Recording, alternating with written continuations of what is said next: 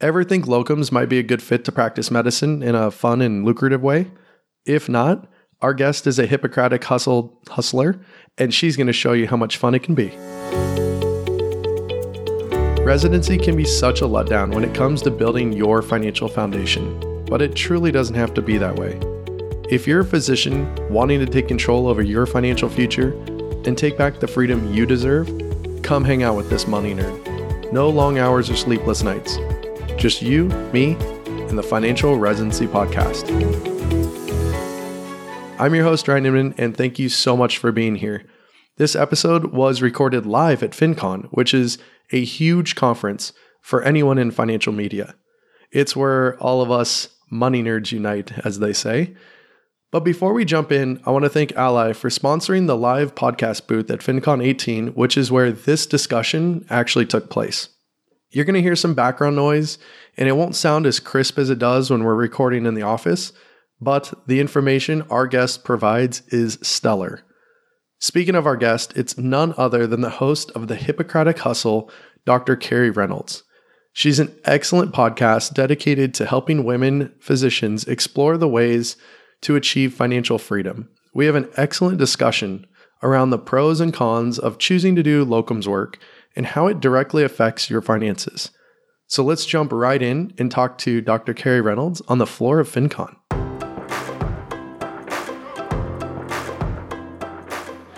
I am so excited to have Carrie Reynolds here from the Hippocratic Hustle. Welcome to the show. Oh, thanks so much, Ryan. Thanks so much for having me. Oh, it's an honor to have you here. So, I want to talk all about locums today. And I know you've had some experiences with it. And so let's kind of just jump right in and just chat about locums. Oh, yeah. Thank you. Yes, I have had some recent experience with it. Let's see just a little bit about me and my background. Um, I am a pediatric gastroenterologist, and I am I am located in Denver, so that's where my home base is, where my family lives, and where I live. Basically, I needed to create a little bit more space in my day to work on my side hustles and my projects, one of which is the Hippocratic Hustle podcast. It's a great show. Yeah, thank you. Um, so, when I realized I needed more time to pursue all these different things that I was doing, I decided that uh, that I needed to go part time, and in, in, the position I was in, it just wasn't going to be a good fit for me to kind of cut back hours wise. So. I did know of a number of people who were successful at doing locum tenens as a career, mm. and so I looked into it for myself. So ultimately, I decided after you know doing some research and talking to a lot of people that it probably would be an okay fit for me. So let's talk about how did you once you said, "Hey, this sounds like it could be a fit." How did you find the work? Did, where did you go? Um, how did it work? Kind of just walk us through the process a little bit. Yeah, so when I was kind of shopping for a job, essentially, I was still employed at my old employer. So I hadn't really made the commitment to leave. I was happily employed and could have done that for a long time while I sorted out what my next step was. I did find some jobs posted online, and a lot of locums positions are found via agencies. Of course, there's a number of, of well known and popular agencies that are, you know, nationwide that help match physicians into locums positions or into permanent jobs for that matter. But I decided that I wanted to use an agency to, to do that. I think it was a good idea because they were able to do a lot of the legwork while I was still practicing full time. Mm. So, definitely one of the things with locums is that it takes a lot of time and effort to do all the credentialing, and that's one of the benefits of working with an agency is that they help you with that. So, not only do they help with the credentialing, but backing up, they also help you find the job. So, basically, I, I looked online, found some agencies that were advertising jobs in my specialty, and I know a lot of people have gotten all those emails from different companies. So, I, I know people are quite familiar with that. So I basically called those companies and just started chatting with them about what positions were available, what the rates were, and we can get into that a little bit later. Please. And ultimately was able to talk to the recruiters and uh, and determine that it, it, it would be a good fit for me. Okay, so now we've we've talked to recruiters, we've kind of gone this process. So let's talk a little bit about the finance piece of this. So what did that look like? How did the negotiation work? And and let's maybe go with the pros and cons uh, as you're as you're going through potentially this list. Yeah, definitely. Something I didn't know when I was starting off with all this. What I didn't know is how much my time was worth as a locums. I mean, I had a vague idea, a pretty decent idea of what the average salary was for my specialty. But uh, locums is definitely a whole different category. I mean, they do compensate you for the time and effort that it takes for you to travel away from home to a random place where there may not be the support that you'd have in a you know in a traditional full-time job. So I didn't realize how much I should be charging for the day. So some people may not realize this, but with locums, often, at least in my specialty, they pay you by eight hour days. Um, they'll give you a little stipend if you're taking pager call. They'll give you, in some cases, um, a stipend or hourly rate if you're called back in for an emergency, or if there's overtime. There may be a different rate per hour for overtime. I think eight hours is pretty standard as far as, as at least in my specialty, for how they kind of formulate what a day's work is. So they often will pay by the day, and some may pay by the hour, but you can kind of break that down into the eight hour day and kind of figure out what your hourly rate is or what your eight hour day's worth is. So when I started off, I talked to one of the recruiters at one of the companies, and she told me what she thought my specialty should make or what my what I should be asking for. And honestly, I didn't know if that was accurate, if it was inaccurate, if it was if it was competitive, if it wasn't competitive. I honestly didn't really have any frame of reference because we we as as a system, you know, amongst physicians, we often don't talk about how much we're paid, mm-hmm. regardless if it's a salaried position or if it's an hourly position or if it's a locums position. So we often don't know what is the going rate for our specialty, and that is certainly very true for locums. So when I started talking to her, I started getting the idea that oh, this this certain rate was what I should be asking for. I wasn't 100% sure that she was being honest with me. I got a little, I just got a little feeling that that I just wasn't that she gave me some some hesitation as far as like should I just accept this and just go forward. So that kind of put the the idea in my head that I should ask around. That's smart. and, yeah, and try to see if this was a competitive rate. I mean, after all, I hadn't left my job yet. I still was happily employed with my employer, but I, you know, I had this idea that I wanted to change things up. So I had some time to kind of think about it. So I went to a Facebook group and just kind of posted out there, "Hey, how much do you make for locums positions?" Good old Facebook. Oh God, God bless Facebook. There's a lot of information on there, but it really is. It's like the hive mind, right, for mm-hmm. a lot of information. So I put it out there. I said, "How much should I be making?" This is what they've quoted me. Is this a good rate? Is this a bad rate? And of course, there weren't a lot of people who do what I do in that group. I don't know if there was anybody who really had my specialty, but there were other pediatricians doing other subspecialties, pediatric subspecialties.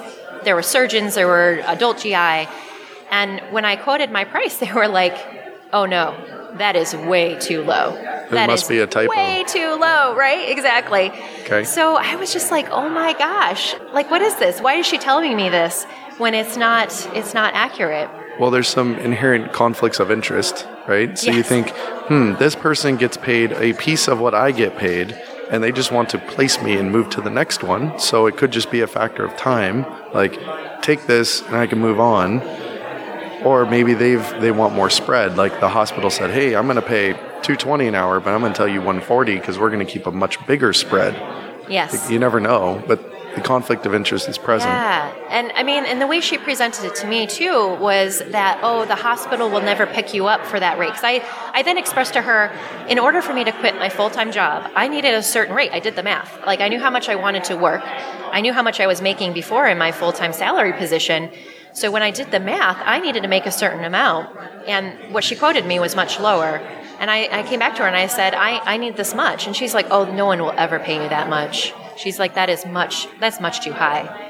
And I was just like, oh, okay. But then again, of course, like I said, I, I wasn't in a hurry. I had a position. I, I can't, I couldn't make that choice for my family to leave my job without having something to fully replace my salary. It's not where we are financially. I can't, I can't just willy nilly take whatever. So, um, so that definitely made me think that I need to think about this and really try to get what I could get for, for a salary for, for the locums position. Mm-hmm. I love that because you were you. Were, I know you talk all about finance, so you're very in tune with it. But you thought through it and said, "Look, you know, I need this amount. This is what I'm currently making. I need this amount." And then you paused and you went, "Hmm, I'll do some more research." And then went and evaluated with your own finances how this would look. So, okay, now that we got this piece, where did how does this end? Where did where did you go from here? So ultimately, I told her I can't take that low rate that you're that you're offering me. I said, no, I, I just can't. I can't leave my job for that. And basically ended the conversation there and went about my life for about two days. okay. I was about to say two years. I was like, oh, wow. No, no. Two days, okay. It took two days for her to call me back and be like, oh, Oh, she oh, called the you site back. actually changed their minds. Okay. They actually, no, they changed their minds. They will take you for that rate that you wanted, Hmm. which literally made me laugh out loud. Basically, I, I called her bluff, essentially. So when you were looking at these rates, and, and please don't discuss the rates, but like when you were looking at this, is this something that you think would be a detriment to someone that's full time that wants to do locums work? Is it possible to make a full time real salary in your specialty what you should be paid by doing locums work, or is it something that just kind of comes in as almost like moonlighting? Right? Some people you do that. Yeah, and it's pretty well compensated for you know for the time and effort that you have to put in to travel. I mean, you lose. There's the day of travel that you're not getting paid and things like that, so you have to take that into consideration. But overall, I am able to work many less days than I did when I was full time and break even with my salary position. And we, I get a lot of questions in the Facebook group about lower paying specialties. So obviously, you're in peds and specialize, like my wife is, is peds pulm. And it's one of these things where if you had more of a lifestyle, um, or I should say a work life balance with this, that locums could actually be something that is really beneficial that still allows you to use your degree, still keeps your skills sharp, but not necessarily working full time. You can have a family and still, obviously, your finances have to be under control. You know, your spending, your budgeting, and all the other Right. good stuff we talk about. But is this something that's kind of factored into you or anyone that you know? Yeah, so I think one thing that people need to think about is that with locum's position, it is not a permanent job, and you do not have job security like you would with a permanent job where you know you just know your job's going to be around for a while. I mean, they could they could terminate your position, but they're going to give you a three month warning, and you probably will see that something's around the horizon, that something's not going well. But with locums, it's not like that. They they have a 30 day cancellation time, so they can cancel as long as it's 30 days out. They can cancel with you, and likewise, you can cancel with them too. So it's equal both ways. But yeah, it's just the whole nature of the position is that it's temporary, and that's the whole point. Is that you're filling in while they're looking for a full time person. Generally, is how it works. It may not have the job security that uh, a standard salaried regular old job would have. Um, and I actually ran into that myself. Um, shortly after I started at the site that I was at, they actually decided to cancel the locums for that site. Really? Yes, yes. How fun. yeah, Get yeah, to start yeah. the process all over again. Exactly, exactly. And I mean, thankfully, I knew that it was, you know, the possibility of it getting canceled at any time is there. And in my own personal financial situation, we are using my salary to pay the student loans essentially. So um, if I am not working, we still have food on the table, we still have a roof over our heads. So thankfully, it really doesn't change our own personal financial situation all that much. Um, but we are still just under $500,000 in debt of our student loans. So my husband and I have changed a lot of things in our in our life in our financial life to try to throw as much money as we possibly can at the student loans. Mm-hmm. So when I lost this this locums position, it just slows that down. And also just it's actually more frustrating because of the whole credentialing process. It's such a pain in the butt. Very difficult. that was actually what I was thinking. I was like, oh God, I have to go through this again through another with another place.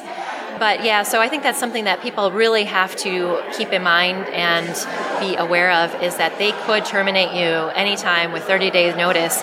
So you really have to have strong reserves in place to just to have that that backup. And the 500 that you mentioned here, a dual physician couple, that Yes, wasn't are. just Yep, yours. So, right. and we don't have to go in, into Yeah, that, but that's right. it's something to, to be aware of. But I, I do actually have um, clients, and I have talked to people who have 500 themselves. Oh yeah. and and that's not um, that's not sadly uncommon right. um, to, to have that. So when I want to go back on the locum piece here there's there's pros and cons and, and thank you for highlighting some of the cons as, as you go through it but are you, are you treated differently because you're a locums doc? Do people obviously people know that you are but is there anything else that kind of goes into that? Maybe not financial that, that you think would be a, Yeah, well, um, one thing is that when I've gotten to the site, everybody is so thankful that we're there. So I shared a, the position with another um, locums doctor. It was basically a full time position. So it was. I shared that with with her, and there was a little bit of camaraderie between her and I because we were both the visiting doctors. But mm-hmm. the patients that were there were so appreciative that someone was coming to their town and they knew that they were they were on a wait list that was five six months out. They weren't going to see a doctor. And then they got a call all of a sudden when the locums came that they could be moved up. So they knew that me being there was you know a great thing. So they were so appreciative. Oh, that's nice. I mean obviously your work means a ton. Yeah. i mean you're, you're doing some amazing work and it's appreciated but I, I think that's probably an extra next a little extra motivation when you're like, oh, I got to go credential, and I know I need money, but you know you're helping oh someone. Oh my gosh, that's that's actually one of the perks of doing locums. I think is going someplace where they really need you and they really do appreciate you being there. Mm-hmm. Um, I mean, of course, you're not a permanent employee, so it is a little awkward. You know, it's like you don't really get to know the nurses. I think some people don't really want to make you know set up a little relationship, a professional relationship with you because they just know that you probably will be gone, so they don't want to put forth the emotional or the time or whatever to kind of like have that camaraderie and a professional level with a locums doctor. It's a little sad. Yeah, exactly. But but on the other hand, it's like people are so thankful that you're there that it, it makes up for not having you know a routine schedule and, and routine people that you're working with because the patients are just absolutely spectacular. So, yeah, it really actually helped me get a little bit more in touch with being a physician on locums because of that feedback I got from the patients of their just being happy that they didn't have to wait five or six months to see a doctor. That's really so. Um, so that was really, really rewarding. Mm-hmm. And I know you've said it a couple times where it's not a permanent position, but it actually could yield a permanent position. This almost could be a way of like paying a way to do a working interview. Yeah, for sure. I mean, a lot of positions they are actually doing that. They want people to come and realize how great their program is. And I mean, that happened in the position where I was just working. I mean, it was a great place. The town was actually pretty cool, and it was definitely not a place where I would be like that would be on my list of top 10 places to live in my life for sure not but but when you get there and you see the people and, and actually the facility was, was nice and the patient population was really great actually, I could see how it could be tempting. I keep saying that to my husband about it's like, you know, wouldn't you like to move to this little town? The cost of living so much better there, and he, he just laughs at me because he's like, no, we're not moving. it depends on his work-life balance, but if it if it isn't if it isn't a happy uh, sunshine kind of a, a picturesque uh, a thing, then then maybe he he'd be more open. To Yeah, he doesn't have a job there, so it's yeah, he has a different perspective for sure. yeah, well, I mean that's got to be really difficult with dual physician families to be able to. I know some that have like gone through like in into couples match and all that. I mean, it's kind of it's you almost are forced to be in a bigger city and that and oh, then yeah, right. and then that hurts your negotiating power and, and, everything like that. Oh, it's so frustrating when you have a two yeah, two physician family when you both are looking for work because you feel like you want to be a package deal and you can't always be a package deal. So, you know, locums might be a good option for someone um, where that's the situation where you there just isn't a job for one of the spouses, but uh, but one person has a job and the other doesn't. Do locums for a little while. You can kind of see how different places practice. You kind of get your feet wet in um, in your career and and in the business of medicine, and you'll be way more prepared so that if something comes up in your town, you'll you'll know what to look for and know what you want. Could this be something that you know as you're finishing training and you're like, you know, I don't know where I want to go. I know obviously you know what you're doing, but you don't know where you want to live. Right. Could this be a good tool for those doing that? Oh, I think. Oh, definitely, definitely. And you can see different parts of the world, or well, not parts of the world. Some people go to New oh, Zealand, yeah. but different parts of the country for sure. Because I'm actually in the running right now, or have my applications in for some jobs, literally on each coast of the south the west, the east, and so I am so excited to figure. I mean, it's going to be a surprise where I'm going to go next, and all the places sound so fascinating to visit. And you never know what you're going to find. I mean, I was in the middle of the United States in this little town, but it was a college town, and there was a lot of vibrancy in that little town as I was there, I was like, wow, I could actually see myself living living here. oh, that's neat. Too bad it won't work, yeah, for my husband and I. But it's like, yeah, it, it, really gives you a chance to see different parts of the of the country and and different ways to practice medicine. Uh, absolutely. So what's interesting is my wife Taylor did some locums work in the past, you know, year and uh, we were in Vegas at the time, and she was traveling to Fresno. They brought her up there. They paid her actually quite well. I think. Yeah. In personally, I looked at it and I was like, I think this is a little bit higher than than she would have uh, potentially had if it was a, a full time gig. And I'm like, I, I don't know about Fresno. Like, are you sure? Not to knock on anyone from Fresno. Right. No, when you just right. But if, you- if you're not from there, you don't think of it as you don't know and you don't yeah. think about it and Yeah, you're like sure. oh it's somewhere over there i guess Yeah. it could be cool but she got there and she was like the hospital is amazing Right. no one would have thought that but like she, the hospital she was at she really loved she loved all the people she thought it was fascinating she had it, it did help that she had a couple friends that lived around the area so she'd oh, have Oh, someone but she was doing you know her, her normal eight hour shift then she would take call which paid quite well Right. to do that she'd go up seven days then she'd come back home and then she'd have like 21 plus days off and and we have two little kids so i mean it was Yeah, it got so she was a harder stay-at-home mom for the rest of the time. but yeah, she How got to she got to do that while still keeping her skills sharp and still doing it. And um, she did a, a, a couple things over like holidays, so ho- got some holiday pay um, locally in town. But it was Gen Peds. Yeah. Um, but you never know. I mean, that, that could have turned into a full time position. Right. If it had worked out for your family, for sure. And as, yeah, it's a it's a really kind of interesting and fun way to like try out a job before you even take it, which is kind of unique.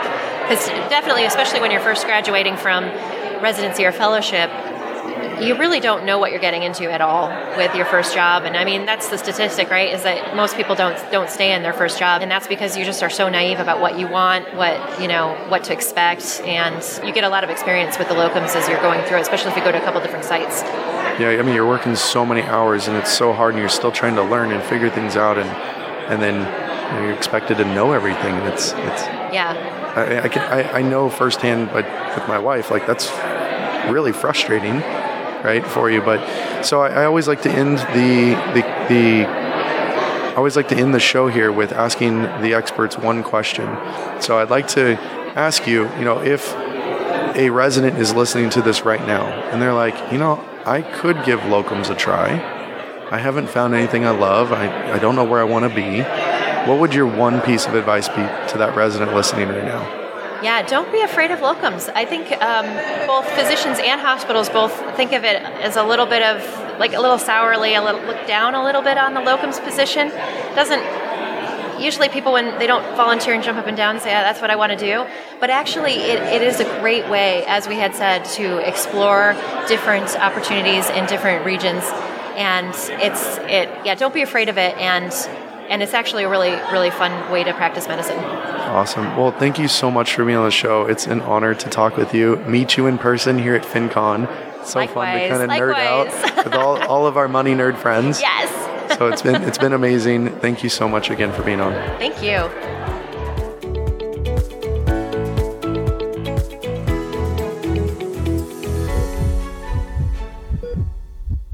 Today, we're going to be discussing an article that was posted on the site lifeofamedstudent.com titled Top 5 Financial Mistakes I've Made During Residency.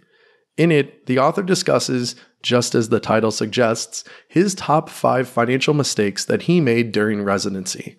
We've mentioned several of these on the show already, and actually, we've highlighted a few of these in detail, but I think having a recap from a physician's perspective who's actually comes clean and talks about some of the mistakes that they've made is an excellent way for the rest of us to learn. The first mistake he made was not funding his retirement accounts. And I quote, start the mindset to pay yourself first with retirement savings. Even if the amounts end up being relatively small, it's the mindset to establish now that will serve you well later. And he's right, setting up good financial habits early in your career will help you throughout the rest of your financial journey. The second mistake he had was rolling over one whole life policy into another whole life policy. Ouch. Okay, so the first one really wasn't his fault as he starts to discuss because it was purchased when he was two. So he shows some of the math on actually what's going on. It was a $100,000 coverage. It was costing about 425 bucks a year, and he told us it had some cash value of 14,000 bucks. He then added up how much his parents had paid in premium, which he said was 12,000. If you think about it, in his example, they didn't make that much of a return, about $2,000 over the past 28 years.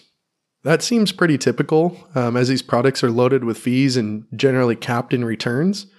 But I have no idea what he bought, so this is just my, I guess, general bias towards these products. Not only did he cancel this, but then he bought a universal life policy and he said that the sales pitch was excellent. Double ouch.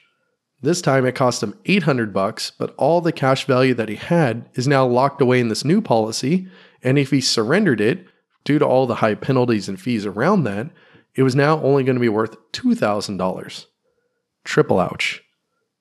His third mistake was being underinsured, and I thought it was funny that he went from buying insurance and saying that this is now his third mistake was now being underinsured, but it's because he bought the wrong type of insurance. And it sounds like he figured this out a little bit late. And so, what he's referring to in this one was the lack of disability and term insurance. We actually did an entire episode with Larry Keller on this back in April called Winning Tactics for Finding the Right Insurance Policy. So, go back and check out that show if you're interested in learning more about disability and term insurance. His fourth mistake was not having his attending contract professionally examined. And basically, he's referring to the concept of getting a second opinion. And there's tons of horror stories out there, and hopefully, he isn't one of them. But based on his article, he had a fairly simple contract and was confident at the time that he understood it. In my opinion, it's always better to default to an expert that spends all day, every day, doing any particular activity that I'm not an expert in. So, having a second opinion would never hurt. And we actually have a show coming up in a few weeks with a physician contract expert, so stay tuned. His fifth and final mistake was not knowing any of this in med school or residency. And he's saying take the time to learn and understand what he was actually getting himself into. He talks about how some of his mistakes have cost him thousands of dollars, if not more, in his lifetime, and he'd wish he put in some hard work to understand what is happening in his finances. Good news for all of you guys listening you're actually putting in that work right now. So, by putting in that time and effort, hopefully this won't be a mistake for you guys that you guys will share. What I really like about this article is how honest Charlie was on what he did wrong, and he actually gave a few real life examples and how it went bad, and then how he kind of plans to fix them. In my experience, I see these mistakes a lot. You don't know what you don't know, and if you don't search for the answers and verify how it's applicable to your own financial circumstances, you have a higher probability of making a mistake, just like Charlie did. So, Charlie, over at lifeofamedstudent.com, thank you so much for this article. I think you did an excellent job. We'll make sure to link it in the show notes.